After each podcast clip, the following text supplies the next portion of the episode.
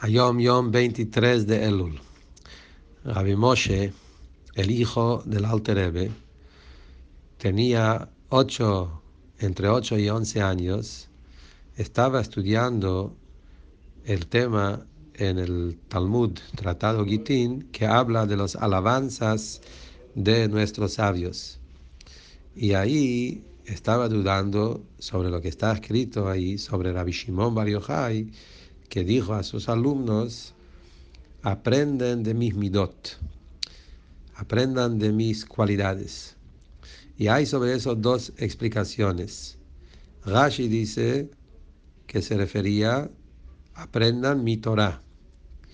Y otro es la traducción literal, cualidades, aprendan de mis midot, de mis modales. Y ahí en el interín entró el Alter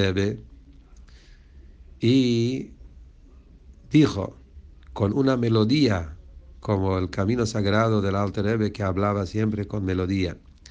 Y dijo así, la Torah que Hashem nos dio es todo puro midotovot, buenas modales. También cuando la Torah habla sobre temas de castigo, también en su verdad es bondad y bien. Por eso, los dos comentarios, las dos explicaciones son una y uno depende del otro. Imposible tener buenas modalidades, buenos midot sin Torah y es imposible tener Torah sin buenos modales.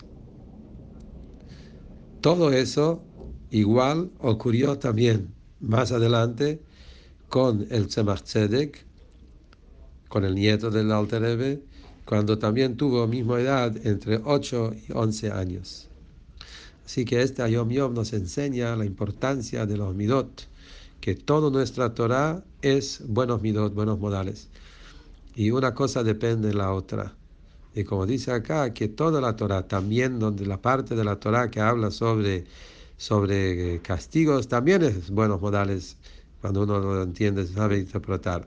Y debe ser que esto tiene que ver con la parasha, donde ahí vemos que hay palabras fuertes y cosas que parecen ser castigos, entonces ahí tenemos que ver también, saber que en cada uno de estos versículos hay enseñanzas de buenos midot, cómo uno debe comportarse.